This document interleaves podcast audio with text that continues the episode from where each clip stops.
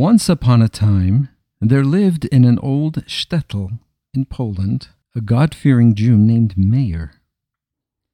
Every morning, on the way home from davening at the beis medrash, he would always go through the marketplace to see if he could pick up a little business.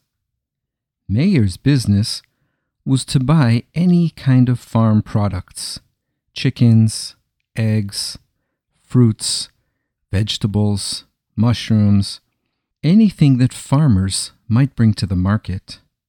He was a wholesaler. He would buy in small quantities and then go back to his home where his wife had a little store next to their small house. Meir's wife would resell the farm produce to the local balabastas for a small profit. Meir had a reputation for being very fair, an honest, trustworthy man. Farmers who brought their fresh produce to the market regularly had learned from their dealings with him that he could be trusted. Unlike other buyers, he wouldn't handle. He wouldn't try to get a better price. All of the other merchants in the market would go through a whole bargaining process. The farmer would ask for a very high price, the buyer would offer a very low price, and eventually they would adjust their bids, and somewhere in the middle they would reach an agreement. But that's not how Meir operated. He would offer a price, and that was the price take it or leave it. Eventually, the farmers realized that Meir's price was a good price every time. His bid was never higher or lower than the best price you could get from anyone else, even after a long and hard handling contest. So Meir became known as Honest Meir. Now, doing business this way is not likely to make a person wealthy, but it allowed Meir to make ends meet and take care of his family. The only regret Meir had is that going to the market to earn a parnassa did take away some time that he would have otherwise had to learn Torah. So one day he decided he would cut down on the time that he spent in the market. He would go out to business only on Sundays, Tuesday, and Thursday, instead of every weekday as before. At first, his wife worried. Meir, we barely make ends meet as it is. How will we do so if you're only going to the market three times a week? Meir reassured her. Do you think Hashem cannot send us enough parnas in three days? Wait and see, my wife. Hashem will take care of us now, as he always has done before. Meir's wife did not have to wait long to see that Meir was right, and she was so relieved and happy to see that the reduction in Meir's time in the market had not reduced their parnasa one bit. Meir was so happy when things worked out this way. He was grateful for every extra minute that he had to learn Torah and to daven, which was more precious to him than all of the gold and silver in the world. The years went by this way, and eventually Meir's oldest daughter was approaching marriageable age. Meir, said his wife one day, we certainly have Hashem to thank for feeding us and sustaining us. But Mirala, our daughter, is not getting younger. How will we save enough money for a chasana for her? Meir replied, Hasn't Hashem taken care of us in the past? You think he has forgotten how old Mirala is? Relax. We'll rely on Hashem just like we have until now. Don't worry. But my dear husband, replied his wife, aren't we not supposed to rely on miracles? So what do you want me to do? said Meir. Maybe, Meir, you should go back to doing business every day. If doing business half time provides for our bare necessities, then if you work at it full time, we'll have a chance to save up a little money for marrying off our daughter. Hmm, said Meir. Your calculation does seem right at first glance, but you haven't taken into account our partner Hashem. If he is not ready to work full time with me, can I succeed without him? We've seen it with our own eyes. I used to go out to business full time. Did we make more money then than when I decided to spend a little more time with our partner in learning Torah and davening? Did we lose any money because of it? No. And I'm not going back to my old ways now, especially when we need our partner's help more than before. Don't you agree? So, what could Meir's wife say? She nodded and davened with all of her heart. Amen, Ken Yehi sign. One day, a peasant brought to the market a large log of wood with a beehive inside it. It appeared to have many honeycombs filled with honey. Passers by stopped and asked the farmer how much he wanted for it. The answer was the same I'm only selling this to honest Meir.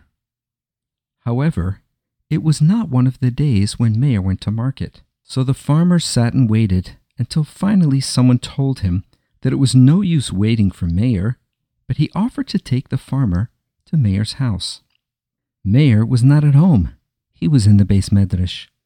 But his wife saw a good deal, so she asked the farmer to wait while she went to fetch her husband.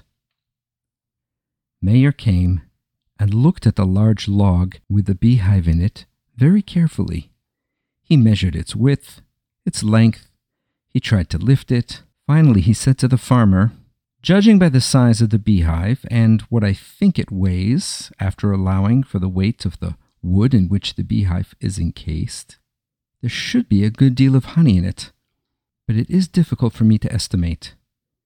After a few more minutes of calculation, Meir came up with an amount of money and offered it to the farmer. The farmer's face lit up. He felt it was a very good price. He accepted gratefully. But, said Meir, it's more money than I have right now. So Meir's wife said, Meir, let me go out and borrow the money from our neighbors. Meir agreed. While the wife was out, Meir said to the farmer, You've been out in the marketplace all day.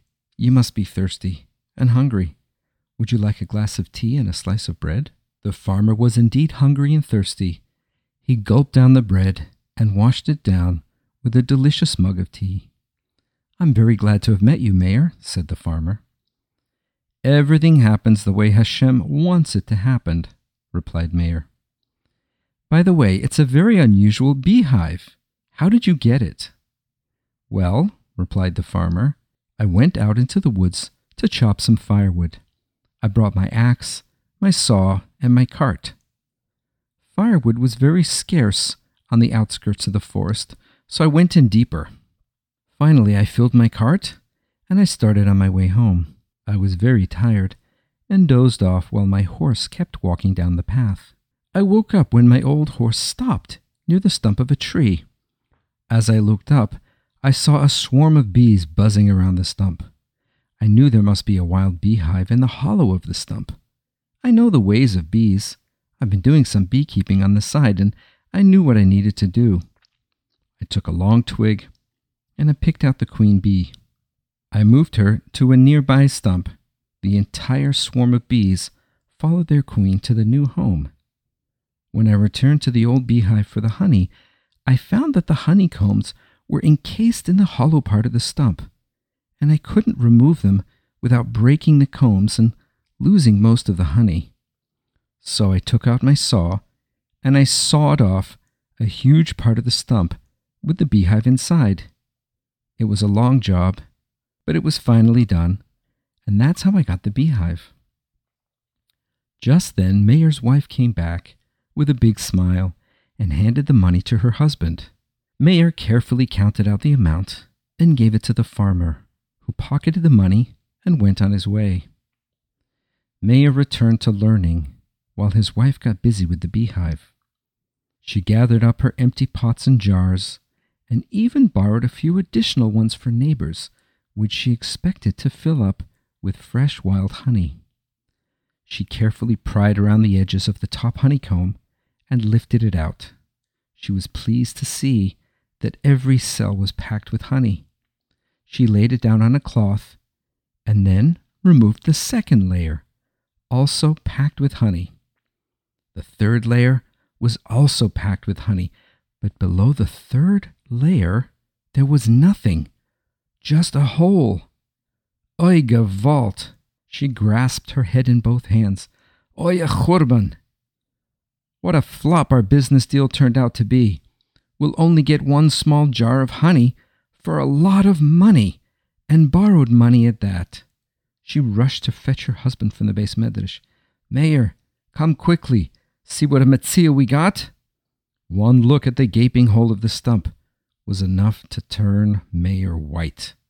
Oy vey, he said. What shall we do? asked his wife. It's not all that bad, said Meir. We still have a block of wood. We can cut it up and sell the wood. Anyway, said Meir, bring a long ladle, a kochleffel. We'll dip it into the hole and we'll scoop out whatever honey is there. She handed her ladle to Meir, who dipped it into the hole, scraped the bottom, and brought up a ladle full of precious gems and gold coins. Meir's wife fainted. When she woke up, she saw that Meir had removed a pile of gems, pearls, silver and gold coins, bracelets, and other valuables. And other valuables, a real treasure, all of which Meir had brought out from the beehive.